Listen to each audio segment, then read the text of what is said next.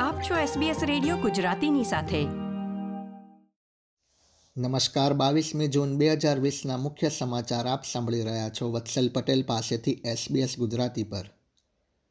એક નજર કરી આજના મુખ્ય સમાચાર પર. વિક્ટોરિયામાં કોરોના વાયરસના નવા ઓગણીસ કેસ સાથે રાજ્યમાં એક્ટિવ કેસની સંખ્યા એકસો વીસને પાર.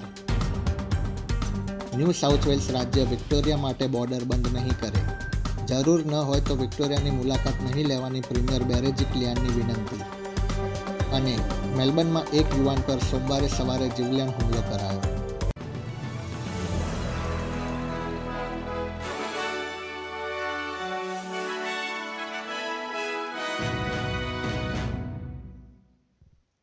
હવે સમાચાર વિગતવાર.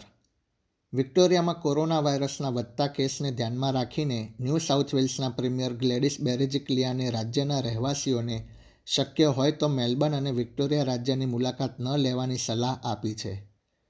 સોમવારે તેમણે જણાવ્યું હતું કે રાજ્યના લોકોએ વિક્ટોરિયાના સૌથી વધુ પ્રભાવિત વિસ્તારની મુલાકાત લેવાથી બચવું જોઈએ. જો કે, તેમણે ન્યૂ સાઉથ વેલ્સ અને વિક્ટોરિયાની બોર્ડર ચાલુ જ રહેશે તેની ખાતરી આપી હતી. તેમણે ઉમેર્યું હતું કે તેઓ સતત આરોગ્ય અધિકારીઓના સંપર્કમાં છે અને વિક્ટોરિયા સાથેની બોર્ડર બંધ કરવાની કોઈ યોજના નથી. વિક્ટોરિયામાં કોરોના વાયરસના નવા ઓગણીસ કેસનો ઉમેરો થતાં રાજ્યમાં એક્ટિવ કેસની સંખ્યા એકસો વીસથી પણ વધુ થઈ ગઈ છે. આરોગ્ય અધિકારીઓએ ચેતવણી આપતા જણાવ્યું હતું કે પ્રતિબંધો હળવા થતાં લોકોએ વધુ યોગ્ય તકેદારી રાખવાની જરૂર છે. જો તેમ નહીં થાય તો કોરોના વાયરસના કેસની સંખ્યા વધી શકે છે.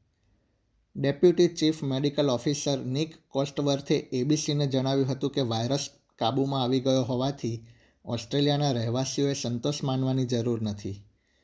હજી પણ તેમણે પરિવારજનો અને મિત્રોની મુલાકાત લેતી વખતે આરોગ્ય અંગેની તકેદારી રાખવી જોઈએ.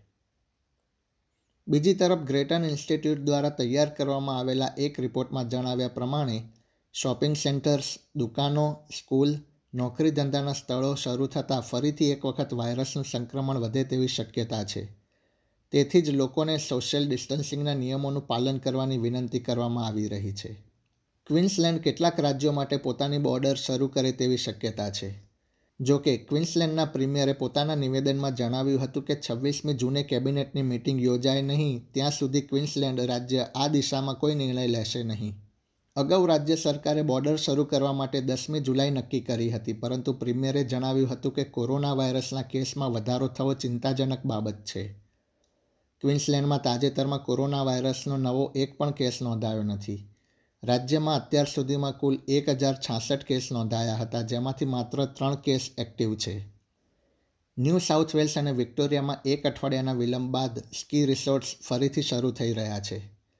શાળામાં રજાઓ પડતા આયોજકોને આશા છે કે મોટી સંખ્યામાં પ્રવાસીઓ સ્કી રિસોર્ટ્સની મુલાકાત લેશે, જેથી તેમણે સોશિયલ ડિસ્ટન્સિંગના નિયમોનું પણ પાલન કરાવવું પડશે.